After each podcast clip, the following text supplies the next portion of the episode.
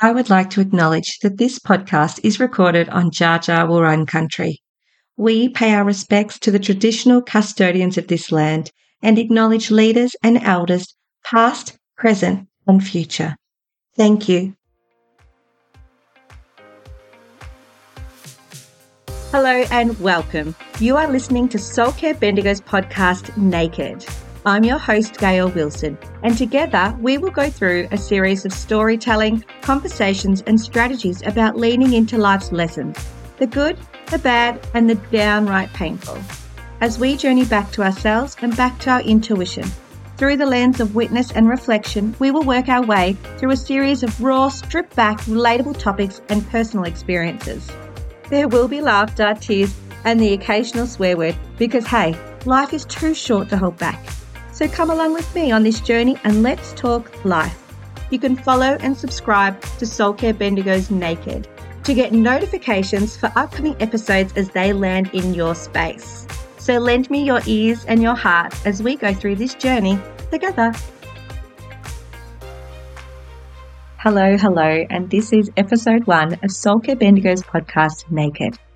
I am your host, Gail Wilson, and it is my absolute pleasure to have today, listening along to some of these stories and these conversations that will lead into our future. Today's episode is about growing up on Australian TV sets and how that led to my career in hairdressing. Whoa, has this career been a ride? I have loved every minute of it. And interesting enough, it was actually really not about the hair and more about the connections and the conversations that came along the way from the six year old, three year olds through until the 95 year olds. Every single person has got something to share and a story that they want to just get to know you with. Man, woman, it didn't matter. They were the same human that sat in the chair over and over again. And the trust that they gave through me, through touch, was really, really special. So when I was a kid, I grew up with my brother and my sister and my two parents. My brother was five years older than me and my sister is 18 months younger than me. We grew up in an old Victorian weatherboard home that was over 100 years old by the time we moved in there. And that was in regional Victoria in a town called Bendigo. It was a fairly happy family, a typical, if you ever watched the TV show Roseanne, our family was very much like that, as in just the right amount of camaraderie, connection, friendship, and dysfunction is probably the best way I put it. My brother and sister and I, while I have memories of all the fights and all the dobbing and all the setting each other up. I also do have lots of great memories of fun and games and adventures and tadpoling and dare I say playing on the railway line near our house, which we knew the train timetable, so that wasn't particularly dangerous for us back then. And really how the differences in each of our perception of childhood is really interesting. So I'm a glass half full kind of girl. I'm bubbly, I'm bright, I see the positive in everything. It's been a really great mechanism that's got me through a lot of hardships in life. But it also meant that my perception of our childhood is different to my siblings. Neither worse nor bad, just that I certainly was able to be a little bit a little bit clueless. Like I think I was the healthy amount of clueless and kind of not really observant of what was going on around me. And so my older brother was privy to more information than I. So he probably had a little bit more of a stressful upbringing in that he had that responsibility of the older sibling stuff and that awareness. And then my younger sister, of course, was beyond favored, protected by her horrible big older siblings. And she had some tough times in our childhood that I also was totally oblivious to. And so it's just one of those things. There's so much about me that is witty, smart, turned on, switched on. But there's other stuff where I'm just kind of oblivious. And it's probably served me well, to be honest, because I think my heart would have been a little bit heavier if I had known the stuff that was going on for everybody else in this small town, we were a part of the football teams and the netball teams, and really the basketball was a massive part of our life growing up. We have a fairly well known basketball stadium in our town, and it is where we would spend most of our weekends if we weren't having barbecues or socializing at our friends' houses with their kids. So my mum and dad were pretty social people. They were happy to have a chat. They were involved in lots of things around town and in committees. And my dad had a bit of a connection with local Parliament as someone who loved to give his opinion on how they could fix it. Also, as part of our childhood, which is probably different to a lot of other people's. So, my mum and dad owned what's called a casting agency, and this is for Australian television, series, movies, and commercials. And what that means is it was their job to find actors and extras to help fill the casting calls for a show when it's getting filmed. And so we did this as a family. So my mum and dad were paid as actors and us three kids were paid as actors. And what that looked like was that, say, for example, a new TV series was getting filmed. They would put a call out to all the casting agencies looking for a particular age, a particular look, and you were to fulfill that character. So we were always extras, which meant we were in the background and then we could still live a reasonably normal life, you know, going to school and playing sports. It wasn't too much of a commitment. But it was one of those things that if one was doing it, everyone had to do it because the locations were quite remote and you wouldn't always get back for school pickup.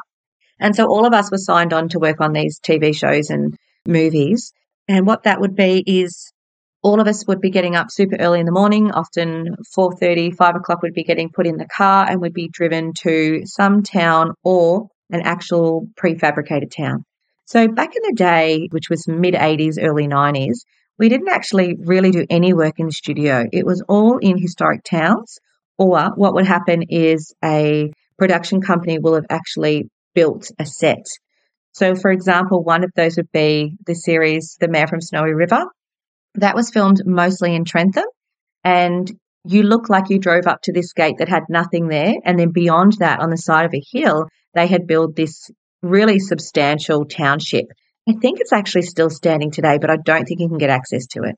So from the frontage, you would see all the buildings and all the verandas. And this was obviously a period film based in the past of Australian sort of settlement and country life. But only maybe 50% of the buildings were totally purpose built for those scenes. So the school was built, the general store was built, the pub and the hall were all solid buildings, but the rest of them would only have the front and potentially only the side, and the rest of it was just blank. It was just the foundations to support the front facade of that building to look like a busy town. And so we'd all get booked, mum and dad and us three kids, and we'd get in the car and we'd arrive on set. Oh, Often it was still black, definitely freezing. And we would arrive to the casting agent who would tell us what our characters were going to be and what scenes we were going to be in that day. Then we'd get taken to the wardrobe department and it was amazing. It was like stepping back in time. So obviously back then, I can't remember what year this TV series was based on, but basically it was a totally different wardrobe to what we were wearing in the 90s and the 80s. And it was many, many layers, unusual shoes. And so when you stepped into these spaces, they were often ran by the most creative, unorthodox. They really were like such phenomenal researchers and gatherers, gatherers of all these goods to make sure the story that was getting told was authentic. And so we'd go in there and we'd get layered up and rugged up and trussed up, and then they'd take a photo of you so that if you came back to shoot more scenes the next day, there had to be continuity in your look. It's really interesting when you've worked in this industry and you watch films, you watch it from the storytelling point of view, but you also watch it for someone who knows about continuity. And it's so many times I see a film and they'll have a leading actor in one shirt in one scene and then they'll cut and then you'll say, oh, whoopsie, the wardrobe department made a mistake there. He's in a different shirt. So that continuity hasn't continued over. Our teams were really big on that, especially doing a period film. So you would wear the exact same costume the next day, or they'd make sure that if you were wearing it, they'd mix it up with someone else. So it didn't look like the same outfit on every kid every time they were in the show. So then we would go into the hairdressing trailer. Now, this is where my career in hairdressing really got the first spark lit. So we'd go in and depending on the scene, we would get our hair done. Some days it was just simply two pigtails for a school scene. There was a scene that had a bit of drama, our hair would be mucked up. If a couple of the scenes were doing a fight scene, a couple of the kids, then their hair would be rubbed with dirt and their face would be rubbed with dirt. And so it was all about embodying what role you're playing and what scene you're doing that day. And it was really fascinating for me because obviously the leading actors were all famous people. And so you watched them like a hawk as they moved around set and as they integrated and and some were super friendly. They would chat and they were really lovely and they'd give autographs and they'd do all those sorts of things. And then some were jerks. There's not really any way to say it. They were rude, they were obnoxious, they were very dismissive of people. And that was just the way it was. You kind of just left them to it. And so what would happen is we'd see these leading actors, or I in particular would watch these leading actors, particularly the female cast, go into these trailers and they would be like beyond exhausted. They've probably done a 12 or 15 hour day shooting the day before, not had a lot of sleep, probably not even had breakfast yet because they've just opened their eyes and walked straight to the trailer. And what that would look like is, you know, disheveled and swollen eyes and grumpy, like really grumpy, almost resentful of this process that they had to go through. But then if you waited and you sat and you watched and you saw who came out of that trailer, this character that they were stepping into, this new existence, it was so magical, so, so magical. They'd walk out taller. They'd look like they'd step back in time. They were beautiful. They were vibrant. They were far more happy to chat afterwards. And initially, I used to think that was all about just the looks, that they looked prettier, so they felt prettier, so then they were nicer. But obviously, as I've gotten older, I've realized that it was actually about the connection. It was probably also about that someone was touching them in that grooming process and that they felt, you know, cared for and supported. And that is a big part of hairdressing. The hair is one element of it, but honestly, it's the smallest percentage. And so let me say when it's the right hairdresser. So I'd watch these people come out and I'd just be in awe and I'd be like, I want to do that. I want to create that feeling for someone. I want someone to feel amazing and give them makeovers and help them feel brighter and younger and, you know, three inches taller. I want to do that. That's what I want to do. And then the next step is that, say, for example, might I add that when our family got called and cast to work on these shows, we never actually worked as a family. So dad might and mum might pretend to be a couple that walk down the street. Us kids would often be doing scenes where we're sitting in a school at a desk. And so we weren't ever kind of working together. We were sort of split as they were filming different things. And of course, there's a lot of waiting around with acting. There's a lot of waiting around for the extras while they wait for one scene to get done from multiple different angles. And then once the director is happy that he's got the vision he wants for that particular story told moment, then we move on to the next scene. But as they call cut, what would happen is all the hairdressers with their big tool belts would race out and perfect and primp and prime all the different characters all the way around. And it was done with such speed and accuracy, a whiff of hairspray here and a brush of a curl there and a loosen up a braid and more dirt shoved into a kid's hair. Like it was, it was so important and it was so respected within the industry that it was just this real, again, keeping that continuity, keeping the storyline, making sure if they've noticed a fringe has fallen out, they're straight back in there and they're pulling that back. And I loved watching it. I loved looking, I loved how important they look. And I loved how the whole world didn't stop for them, but they were given that grace to do their job well. Again, I was just like, I want to do that. So how did that feel in my body? It felt warm. It felt like tingles on my skin. It felt like butterflies in my belly. It had me smiling and it had me wondering and wanting and yearning, which are all really great things. And I've had those feelings throughout my life and I know they mean I'm heading in the right direction. Whether you see it's an ordained destiny or whether it's the, you know, divine intervention, I just knew in my heart that that's what I'm going to do. That's what I'm going to be a part of. And so as we worked through different TV shows and different commercials and different movies, it, it was the same. It was the same experience on all of them. And later on in my life, what happened is my mum was reading a newspaper, and at that time I was working for good old Hungry Jacks, and I was finishing up year 10. And I had enrolled to go and do VCE at our local college and had also signed up to do the hairdressing course that's a part of, I'm not sure what it's called now, but maybe VCAL or something like that, where you do your VCE over a, an extended time and you also learn a trade. So I'd paid for that. We'd done it all and we were going to go ahead with that. And then mum one morning called out to me, Gail, Gail, come here, come here. And I just said, Oh, what's wrong? And she goes, There's a job. There's a job in the paper. It's for an apprenticeship and it's at a really fancy salon. I think you should go for it. So just by looking at the look on her face, I knew that she was experiencing those same feelings I had potential, wonder, excitement. And she was so excited for me. And she read out the ad to me, and I knew that, you know, I quickly weighed up the skills that I needed. I talked them over with my mum. I'd been working at Hungry Jacks for more than a year. I had done customer service, I'd done ordering, I'd done speed. I knew what it was like to have a boss. I knew back then I was only working a small amount of hours because I was still working in year 10 but I knew the working life.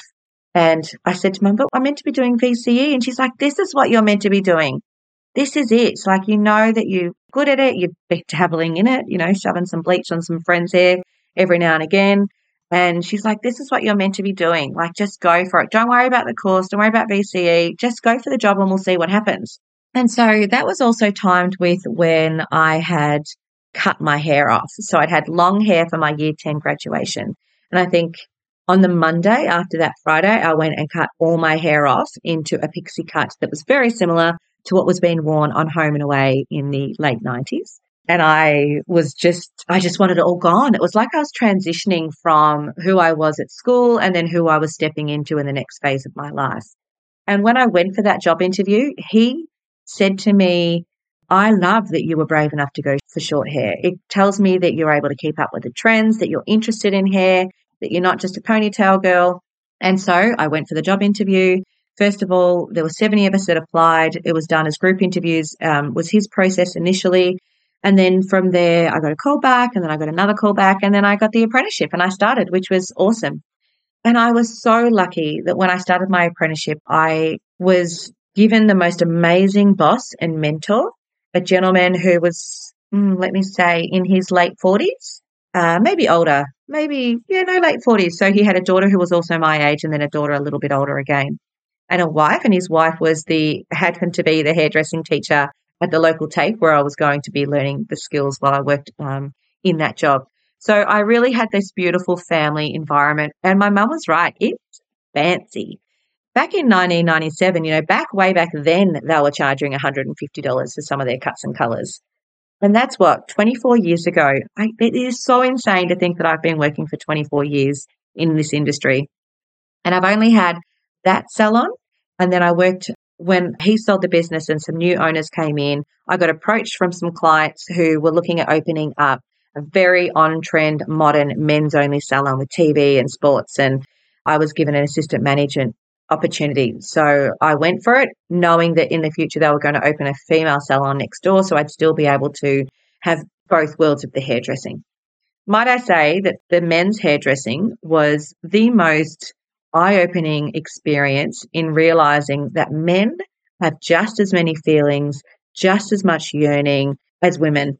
And in that environment with the right stylist, yeah, you are a counselor and you do hear stories and you do hear fears and you do hear potential.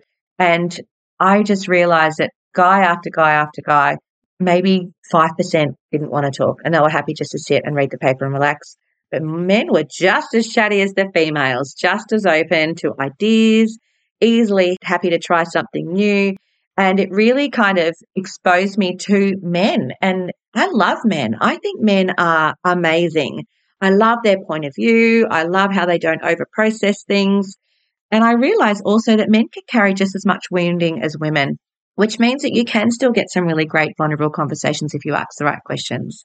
And I was in that job for eight years. No, sorry, I was so I was at Rodney John, the first salon in our town for eight years. And then I went to Shed Seven and I was there for nearly five years. So assistant manager for the first two or three, and then the manager for both salons for the final few years until I got married and got pregnant. And then I had a baby that decided to come very, very early. So a perfectly wonderful pregnancy.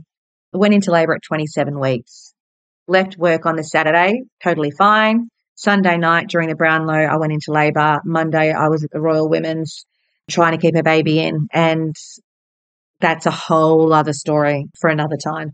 Let's get back to hairdressing, shall we? Forgive me for when I do get a little distracted from my thoughts. And so, yes, the hairdressing, I got the career. I then was at Shed 7 for four years. I had my babies. I had opened a salon at home.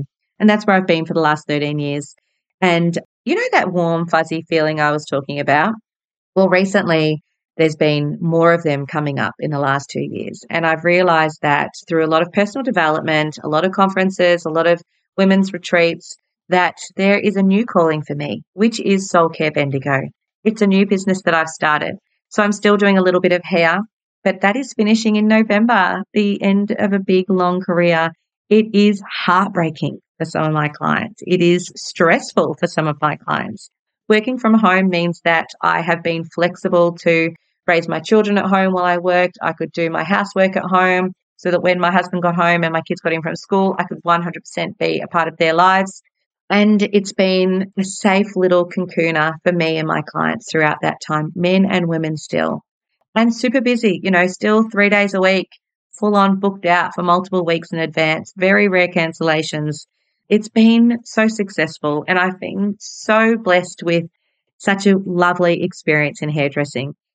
But this warm feeling that I was talking about, this potential, this yearning for this new wellness experience to bring women back out of their joy was all from my conversations in hairdressing and with men.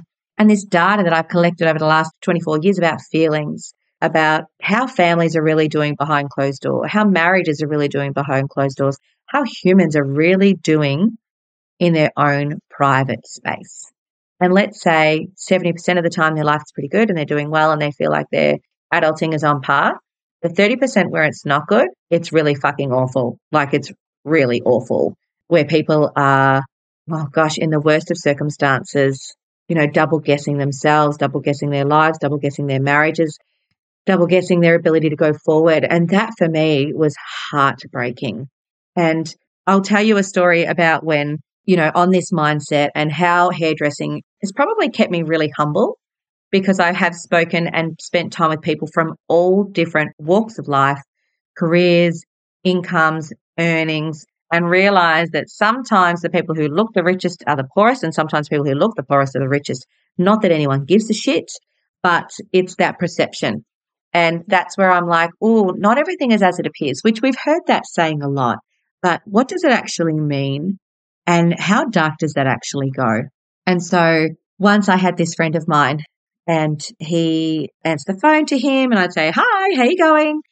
I'm always quite bubbly. Don't get me wrong. I have some moments that are a bit dark and dark and I can crack the shits and go gangster on my kids real fucking quick if I need to. But most of all, I'm a light-hearted, bubbly person who sees the best in everyone and everything. And I will live that way until the rest of my life because I would rather get burnt and give you a chance than give you nothing and miss an opportunity. And so I was talking to this friend and I was having a chat and he said to me, you can't be this happy. And I said, yeah, no. And he goes, no, no, no, no one's this happy. No one's this happy. He goes, do you know what's going to happen? One day you're going to crack and you're going to drag someone into the woods and you're going to murder them. And I went, wow, why would you say that? And he's like, because you just can't be this happy all the time. Life can't be this good. Life's got some fucked up things. And I remember thinking, oh my God, first of all, how savage, savage for him to suggest that that's what I would do, as in that's what a super happy person does, that it's fake. But I actually was just that happy. And it got me thinking, wait, doesn't everyone feel this good fairly regularly? That you actually doubt someone else's happiness and how sincere it is? And then I went, whoa, hang on a minute again, remember going back to earlier, Gail, who kind of was a bit oblivious to things around her because I'm a Pisces and I've got rose glasses and I live in my little Gail bubble. And I was like, wait, wait, what? People aren't happy? What's going on? Have I, have I been under a rock? What's happening? I know that there's stuff going on in the world and I know there's terrible mental illness in society, but wait, aren't the rest of us kind of okay? And then that got me thinking. And then when I started having conversations with my clients and listening and I went, wow, okay. He, while he was savage and a bit brutal, he kind of gave me a different lens on how to look at the world and opened up my insight into not just being in my Gail bubble and what people are saying when you really read between the lines. And so hairdressing became a totally different perspective for me. Listening to people, engaging in them, asking different questions, nurturing in a different way. And it gave my hairdressing a different focus altogether. Sure, I'll throw some foils in. Sure, you want to go blonde? I'll take your blonde. Oh, you want to go dark this month? That's fine. I'll take your dark. But the bits in between, the conversations, the pauses, the looks on their face when they arrive at the door, when they realize no one's looking, how they might come in really flustered or frustrated or angry. And then when they sit in that chair and their shoulders sink and you give them a smile in the mirror, that real genuine look you get back that they're happy to be there. And that's why hairdressing has been such a beautiful, easy career to do. And it's been such a wonderful lesson for me. So let's have a look at on the end of every episode, I'm going to do what's called a little pocket rocket reflection. And this will be my little takeaway from this life lesson and this experience. So, first of all, I will say when you feel that hum through your body that resonates into warmth, that makes your butterflies in your tummy dance, that makes you smile, that is your whole soul and your whole being saying, yes, yes, this is the right thing for me. As long as you're not harming yourself or anyone else, be curious to that. Honor that. Give it more time. Say yes to it more often. If yours has gone a bit dull, if you've said no to it a lot of times, if your brain kicks in and it tries to intervene to any potential for you, you can talk back to it. You can question your brain. You can question your ego. You can question your fear. You can do all of those things. And so have a feeling of those sensations.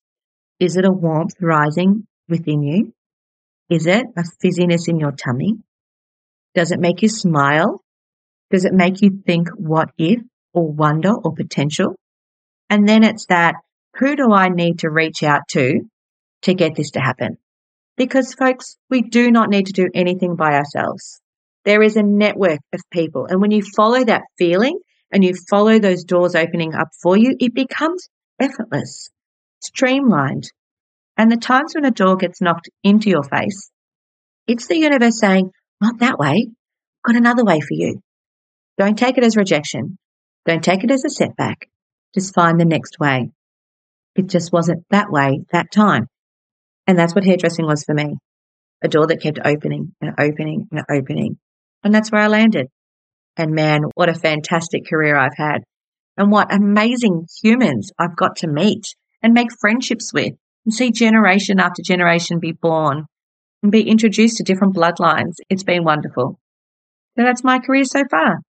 And as I step into my new one, it has all the same feelings. The same doors are being opened up, the same potential, possibility, new lovely faces.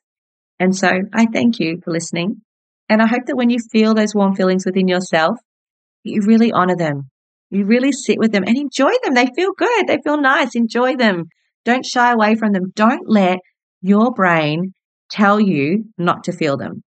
Let that energy inside you bubble and sit in that wonder and think about the potential. Write it down, write a list, write it down because it will steer you well. Thank you, my friends. I hope you have a great rest of the week, whatever the day of the week is that you're listening to this. And as always, I'm so thankful to have you as a listener. Take care and enjoy those feelings. And that's all for today, folks. As always, thank you for lending me your ears and your hearts. I feel so grateful and blessed to be able to share these stories with you and bring us together as a community. This is Gail Wilson, and this is Soul Care Bendigo's podcast, Naked. Don't forget to follow and subscribe so that you get notifications on the next episode as it lands. Take care and just be kind to yourself.